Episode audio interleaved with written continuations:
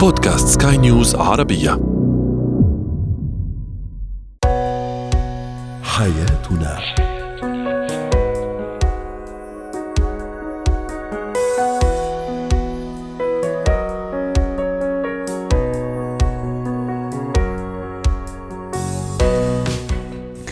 مستمعينا الكرام أهلا بكم. معنا إلى حياتنا فضاؤكم اليومي الذي يعنى بشؤون الأسرة وباقي الشؤون الحياتية الأخرى والذي يمكنكم الاستماع إليه عبر منصة سكاي نيوز عربيه dot com slash podcast وباقي منصات سكاي نيوز العربيه الأخرى. شاركونا عبر رقم الواتساب 00971 56 188 6223 معي أنا أمال شابه اليوم نتحدث عن الشك بين الزوجين عندما ينخر جسد الحياة الزوجية ويدمرها.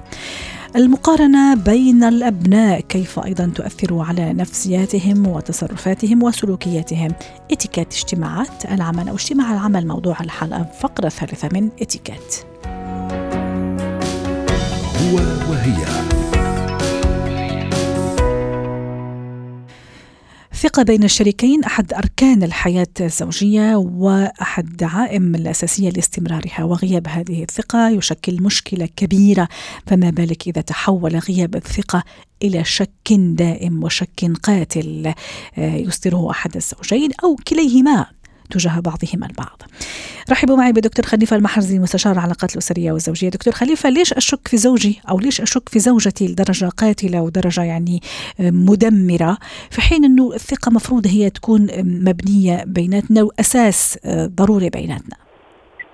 العلاقة الزوجية قائمة في الأساس على الثقة المتبادلة وهي ركن أصيل من أسباب استقرار العلاقة. عندما تأتي هذه الجمرة الخبيثة اللي نسميها نحن الشك المرضي فهي تودي بهذه العلاقة إلى المقبرة مقبرة العلاقة الزوجية وتدمر أواصر المحبة والاستقرار ما بين الزوجين. عجبني كثير وصفك وصفك لها بالجمرة الخبيثة لأنه هي كذلك. فالشك هنا في هذه الحالة سوف تعصف بالعلاقة الزوجية ستصبح كافة الممارسات تحت عدم اليقين وإنما تفسر بسلوكيات قد تحمل كثير من الصور السلبية خاصة إذا قام أحد الطرفين ببعض التصرفات الغير واضحة والمترجمة عند الشريك الذي يعاني من الشك. قد يكون هذا الشك هو سلوك مرضي يعاني فيه الإنسان من قبل. وممكن نكتشفه أحيانا كمان نكتشفه يا دكتور وحنا مخطوبين وعايشين فترة الخطوبة الجميلة لكن نغض الطرف عنه ونعطيه مليون سبب إلا السبب الحقيقي. لأنه بيغار أو لأنها بتغار لأنه يعني رجال حمش مثل ما بيقولوا وأنا أحب هذا النوع من الرجال. يعني طبعا هذا تفسيرات بعض الفتيات. وكمان ممكن بعض الشباب هي بتغار علي بتحبني هي ما عم تشك فيها. الشاهد في الموضوع هل الشخص الشكاك في أن يكشفه من البداية؟ لا شك أن الشكاك يقدم على تصرفات ومؤشرات واضحة تفرق ما بين الغيرة والشك إلا اللي ما بده ي... إلا اللي ما بده يعترف صح؟ آه هو طبعا الكثير من الرجال وحتى النساء تفسر وتقوم بعمل غطاء وحيلة نفسية وتفسر الشك على أنه نوع من الغيرة والخوف على فقدان المشاعر والاهتمام. وهذا طبعا إحدى الحيل التي يستخدمها الإنسان الذي يعاني من الشك. لكن هو في قرارة نفسه كأنه ينتظر وقوع الشريك في حالة من التصرف أو الموقف الشائن حتى يدينه بسهولة. هو يبحث عن أي إدانة يبحث عن أي دليل لا يريد أن يتثبت. ولا يريد أن يبرئ الطرف الآخر وإنما هو سيظل يلصق الشك كنوع من الاتهام المطلق في كل تصرفاته. حقوقه لم تكن مجدية أو صحيحة. وأحيانا بالعكس في أشخاص بدهم يثبتون يعني بشتى الطرق وبشتى الوسائل أنه إلا ما لازم يثبت أنه هو على حق وهو ما في أصلا أي أي أساس لشك ولا ادعاء فقط بده يشبع هذا هذا الصفة المريضة بين قوسين أنه يقول إيه أنا شكوكي كانت في محلها فيعمل المستحيل لا يثبت أشياء ولو أنها بسيطة وآسفة ممكن على المصطلح تافهة جدا لكن حتى يثبت أنه على حق. دكتور أكيد الموضوع جدا متعب جدا يعني توكسيك سام. إذا عشت أنا مع شخص يعني عنده هذا الشك القاتل أو مع سيدة عندها هذا الشك القاتل في حل تنقذنا به أو تعطينا إياه اليوم؟ هي المسألة الرئيسية في الحلول القاعدة في الآية الكريمة في سورة الحجرات. يا أيها الذين آمنوا اجتنبوا كثيرا من الظن إن بعض الظن إثم. هذه القاعدة الرئيسية. لا أخذ كل المواقف الغير واضحة لدي على أنها تحمل الجانب السوداوي أو الجانب السلبي. تعزيز نوع من الثقة ومقاومة الإطار الذهني هذا الفيروس الذي يحاول أن يصنع صور وهمية خيالية لتصرف آخر قد تكون تصرفات جدا عادية. لا بد من إيجاد نوع من الحوار الداخلي وعدم الاستعجال في رمي الاتهامات وكأن آه. العلاقة تتحول إلى جلسة تحقيق مع الشريك في كل تصرفاته. محاولة الإقرار والاعتراف بأن لدي إشكالية وسوء فهم في تفسير المواقف. الطرف الآخر أيضا يحتاج بشكل جدا كبير إلى توضيح كافة تصرفاته وعدم ترك هذه المواقف للتخمين أو للاحتمالات المتعددة حتى تتضح الصورة أمام الآخرين. كلما كانت العلاقة قائمة على مزيد من المصارحة والوضوح كلما كانت الأمور إيجابية وتخفف من وقت الشكوك ما بين الطرفين. عدم القيام بأي تصرفات فجائية أو تأتي بطريقة غير معلومة للطرف الآخر حتى لا تفسر بأنها تحمل نوايا سيئة أو نوايا سلبية. ودكتور أكيد من دون شك هذا الشخص اللي وقع عليه هذا ال هذا ال هذا الشك أكيد راح يتأثر أكيد يعني راح يزعل خاصة إذا كان فعلا صادق مخلص محب وفي من دون يعني راح يتأثر صح؟ طيب إذا وقع عليه هذا الشك فينا نصلح الموضوع يعني الطرف الشكاك فيه يتدارك الموضوع. وكيف؟ أول نقطة في إزالة الصورة هو تبيان الموقف الحقيقي. عندما تذهب الزوجة مثلا وتتعرض إلى موقف لا سمح الله هنا يجب عليها أن تبادر بإخبار الشريك بالموقف الذي تعرضت له حتى لا يفسر الموقف بطريقة جدا سلبية. الابتعاد عن أي محاولة لإلقاء اللوم أو الخطأ على الطرف الآخر و الحرص على احترام الرجل أو المرأة الشكاكة وضبط الاعصاب أو معه بقدر الإمكان، تجنب الشخصنة والاتهام ومحاولة التبرير والدفاع عن النفس وإيضاح الصورة الإيجابية بأنك أنت قد تحمل نوع من الصورة السلبية لكن الحقيقة هي تتمثل بواحد اثنين ثلاثة يعني كنقاط معينة. يجب إني أنا يعني أحاول قدر الإمكان الانضباط بالقواعد التي يريدها أحد الشريكين حتى يطمئن وحتى يشعر بالراحة والثقة من الطرف الآخر وعدم القيام بتصرفات قد تحمل تصرفات فيها نوع من الوهم أو فيها نوع من آه، تفسير احتمالات أخرى قد تؤدي فعلا إلى إحياء الشك المرضي. أي بس دكتور آخر آخر آخر نقطة، أنا مثلا شك في أو شك في زوجي أو شك في زوجتي وواجهته أو واجهتها لكن اتضح لي إنه والله حرام ظلمته أو ظلمتها، أكيد هذا راح يحس في نفسه أو في نفسها صح يا دكتور؟ الاعتذار هل يكفي ولا صار في شرخ بيني وبينك بصراحة؟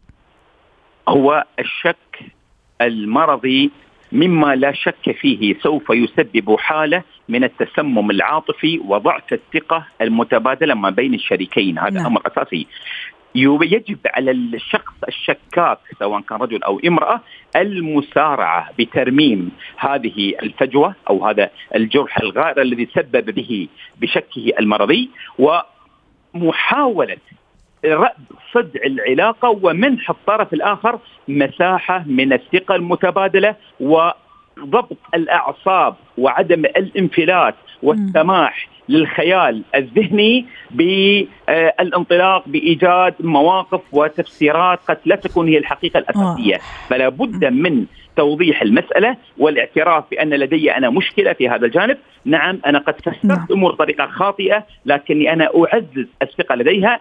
أنا في النهاية أثق بك أثق بأنك إنسان نظيفة طاهرة انسان إيجابية لعل تفسيري أنا الخاطئ هو الذي قادني إلى هذا الاتهام نعم. الغير صحيح فيبادر بالإعتذار وأيضا الالتزام بعدم تكرار ذلك السلوك وحتى أن يصل إلى مرحلة أنه يبادر باللجوء أو الاستعانة بمختص أو معالج حتى يخفف من. وطأة هذا الشكل المرضي. شكرا لك دكتور خليفة المحرزي مستشار العلاقات الأسرية والزوجية. زينة الحياة. المقارنة بين الأبناء بين الأطفال حتى بين الزملاء في المدرسة. أحيانا أعملها بحسن نية لأني بدي أشجعه بدي أحفزه لكن من دون شك عندها أثار سلبية على نفسية أطفالنا. رحبوا معي بلما صفتي الاختصاصية التربوية والأسرية. دكتورة لما أستاذة لما أحيانا أقارن بيني وبين أبنائي ودي أنه أحفزه يعني أداؤه يكون أحسن لكن أتصور أنه في شرخ راح يحدث في نفسية الطفل صح ولا لا؟ سواء كانوا أبنائي أقارنهم مع بعضهم البعض أو ممكن هو ابن خالته ابن عمه آه، ممكن حتى زملاء في المدرسة. حين أنا كمعلم أو أستاذ أحاول أني أحفز من خلال المقارنات. هل هي في صالح الطفل ولا لا؟ هي فكرة المقارنة بحد ذاتها هي فكرة جدا سلبية. ممكن أي إنسان حتى لو هو في العقل اللاواعي وضعها للمقارنة بين شخصين فهي مؤذية للشخصين. ممكن حتى الواحد الكبير أحيانا الراشد ما يتقبلها صح؟ تماما فما بالك الطفل؟ مؤذية. أكيد. م. والفكرة فيها أنه الإنسان هو بحد ذاته. كل إنسان فينا أنا بقولها هي نسخة متفردة بكل صفات بيملكها بطباع بمزاج بطموحات. فما فينا نحن نقارن الأشخاص ودائما باللاوعي نكون نحن عنا آه هذا شو قدم هذا شو قدم. فبالتالي هون في اختلال كثير كبير بالأسلوب اللي نحن بنكون عم نفكر فيه. فما بالك أطفال لما يكون في أطفال بالموضوع الطفل اولا هو آه، كائن هش يعني من الداخل مناعته النفسية غير مكتملة. فأي كلمة بسيطة من الأهل جدا بتأثر فيه. واحيانا بيعتقدوا الأهل الأهل لو أنا قارنت أعطيك مثال لو بيقولوا للكبير أنت أحسن من أخوك أنت أوعى من أخوك أنت آه. هل هذا هو يعتبر شيء كثير منيح للكبير؟ لا. صدقيني من القصص اللي أنا آه يعني حتى إذا كان إيجاب أستاذة لما حتى إذا قلت له أنت مثلا أحسن أنت أجمل أنت أروع أنت أذكى. صح شو راح شو راح ينمي عنده هذا هذا هذا المقارنة حتى وإن كانت إيجابية؟ هي الفكرة إنه هو لما بيكبر دائما عنده هذا الإحساس بإنه هو في حمل ثقيل هو حامله لأنه هو أفضل من أخوه فبالتالي بيكون غير متقبل للخطأ. بيكون غير متقبل الاشياء اللي هي بتصير بمطبات الحياة غير متقبل إنه حدا من أفراد عائلته أو المحيطين فيه يكونوا أفضل منه. فبتصير في عقد عند الشخص وبصير أحيانا عدائي أو منعزل. يعني أنا مرت علي حالة كان عم بيقول بإنه أنا حاليا مثلا آه، طالب طب. وأنا أعتبر إنه المفروض أنا يعني اللي مشرف أهلي وأنا سنة خامسة طب فأنا يعني الوجه المشرف. ولكن أنا في داخلي إحساس دائم بعد مرته أنا كئيب لأني بهذا المكان. أنا وصلت بمقارنتهم المستمرة أنت أحسن من أخوك أنت أفضل من أخوك. فالموضوع ما كان بالنسبة له هو اختيار كان هو ضغط. فكرة المقارنة دائما فيها طرف أقوى وطرف أضعف. الأضعف هو حاسس حاله أني أقل وأني أنا منتقص بما أملك بعطائي وبإنجازاتي. واللي نحن بنحمله الحمل الأكبر حاسس حاله بأني أنا ما بيسوى أتعب ما بيسوى أبكي ما بيسوى أضعف. فبالتالي هو دائما عنده هذا بصير التفكير المستمر وأحيانا بصير عنده نحن بنسميها نكسات اكتئابية لأنه أي خلل بالحياة ممكن يشل له حركه تفكيره بشكل عام. يعني إما عقدة تفوق أو عقدة نقص. نقص آه. صح. وفي كلتا الحالتين أكيد مدمر. بس أحيانا يعني أنا الغرض من المقارنة إني أحفزه. إيش الطرق البديلة لأحفزه؟ آه، أو أحفزه بدل ما إني آه، أقارن حتى وإن ما آه، أقارن بشكل إيجابي أنت الأحسن وأنت الأجمل وأنت الأذكى و. صحيح أنا بسلط الضوء على الصفات اللي هو بيملكها. يعني كيف اللي بسويه؟ أنا بقول أنا شايفة اليوم إنه أنت بمكان ما مثلا ما كان عندك تحصيل دراسي على المستوى لكن أنا عندي قناعة إنك بتمتلك قدرات كبيرة لازم نكتشف هالقدرات. يعني أنا بقارنه مع نفسه ما آه. بقارنه مع الآخرين. أنا بقارنه بالصفات اللي أنت فيك. يعني أنا مثل اليوم لما بشوف صديقتي ممكن تكون حتى على كبير شخص منهار. ما بقول شوفي فلانه تجاوزت المشكلة أكثر منك. ممكن هي منفصلة والثانية منفصلة. ما فيني الا شوفي هذيك انفصلت وما صار لها شيء. لا لكل إنسان ظروف. أنا بقول لها أنا عارفة إنك عم بتمري بظروف سيئة بتجربة الانفصال ولكن عندي قناعة بأنه في داخلك قدرات ما اكتشفتيها بنفسك. فجربي شوفي نسختك الأخرى الداخلية وخليها تكون هي اللي ظاهرة حاليا لحتى تتجاوزي هي المحنة. م. فهيك الطفل إن كان طفل أو كبير ما بيحس إنه هو أقل أو أكثر بالعكس بيصير هو مع تحدي مع نفسه ولكن تحدي إيجابي. أنا اليوم أضعف أنا اليوم متعب ولكن من بكرة دائما أنا حاسس إني من بكرة أنا عندي نسخة. دائما أنا بقول لهم نسختكم الاحتياطية اللي بتظهر وقت الأزمات. يعني كل حدا فينا في عنده هي النسخة اللي بيفاجئ فيها أحيانا. صح بالحزن صح. بالغضب بالمرض. تتفاجئي إنه مين هذا الشخص اللي أنا بداخلي اللي طلع اليوم القوي المتحمل الصابر؟ 100% المنطقي. فأنا ببحث عن النسخة الاحتياطية بخليها تكون هي نسخة أساسية. جميل. آه، حبيت فكرة إنه أخلي طفلي يقارن نفسه بنفسه ليصير أحسن ليصير يعني من حسن لأحسن عدم مقارنته. حين كمان حتى في مثلا التحصيل الدراسي ممكن أول سؤال يسألوه بعض الأمهات حتى ما أقول كل الأمهات مين اجى الأول؟ مثلا أنا أقول مثلا يقول لي ماما مثلا أنا جبت معدل كذا كذا. هل أنت أعلى واحد؟ هل أنت احسن واحد في حين إني أنسى إنه هو من الأوائل من ضمن الأوائل من ضمن الفائزين فقديش أنا هون عم أحبط من معنوياته وعم أعطيه كمان فكرة النجاح والتفوق عم أفهمه هي بشكل خطأ. لهيك مثل ما انت حضرتك تفضلتي في أشخاص لحد اليوم في عندهم شيء بالحياة اسمه عقدة الناجحين. شو يعني هي عقدة الناجحين؟ أنا وجودي بالحياة هو فقط مرهون بكمية الأشياء اللي أنا ممكن يكون فيها مبدع ومتفوق وناجح. إذا أنا لم أكن ناجح فأنا غير موجود. مم. فهي عقدة الناجحين هي ممكن تكون أزمة عند الإنسان لأنه هو تعود بحياته بأنه دايما في أمال معلق عليه وتعود دايما أنه هو الشخص أحيانا بيكون حتى هو المضحي. لا نجي من جانب ثاني. تخيلي إنه نفس السيناريو اللي حضرتك تفضلتي فيه لو هو راجع وجايب علامات حلوة بيساله أنت راضي عن هي العلامات؟ مم. هذا هو السؤال لازم يسأله. فممكن يقول لا أنا كنت لازم أجيب أحسن. طيب بنحاول مرات الجايه ممكن يقول أنا راضي وعملت اللي علي خلص برافو عليك. ممتاز. فبالتالي هون الفرق بكيف التعاطي صح. مع ومشان هيك حتى نختم سادة لما شفنا للأسف يعني بعض حالات مثلا انتحار شنق نفسه اختفى عن الأنظار لأيام لساعات لأنه إيه لما نبحث السبب لأنه ما كان في المرتبة الأولى لكن مع الأوائل. لكن دائما المقارنات تبع الأهل تبعه خلوه في هذا الوضع السيء جدا. شكرا لك أستاذة لما صفدي آه، سعدتيني اليوم وأتمنى لك أوقات سعيدة.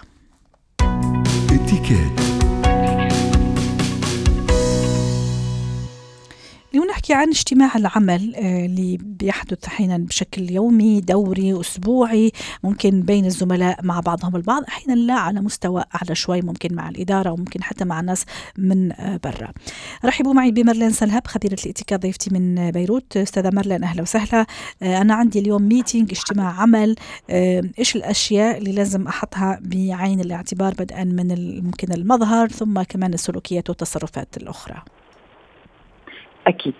آه يعني أول شغلة بدي أقولها إنه يكون على الوقت المحدد لأنه أغلبية الأوقات بتلاقي على اجتماع العمل بيبقى جاي راكد و sorry sorry sorry تأخرت. هيدا كثير بيعطي هيك انطباع إنه ما في آه في يقول إنه ما في انضباط للعمل منه إنسان آه محترم عمله. في شغلة ثانية دائما نحن بنقول إنه لازم يكون محضر المستندات الخاصة. هي ليه؟ لأنه هون بصير في عنده هو براعة ليتفاوض مع الأشخاص. صح. مشان هيك دائما الأفضل نكون عندنا تحضير مسبق نكسب ثقه الأشخاص وأهم شيء أهم شيء نحكي باللغة اللي نحن بنتقنها بعض الأشخاص بتلاحظي وبصير تعليق كتير بيصيروا يقطعوا ممكن كلام هلا نحن اللبنانية أكثر شيء بنقطع كلام فرنساوي وإنجليزي وعربي وفي كمان كثير آه، بلدان ذات الشيء ولكن مش أنا قصدي تقطيع الكلام بس استعمال بعض الأوقات الكلام التكنيك اللي هو منه فاهمه. ببين كثير آه، بالاجتماع إنه هو آه، كيف بدي أقول لك خفيف. so مشان هيك بنقول يحكي الإنسان باللغة اللي هو بيتقنها.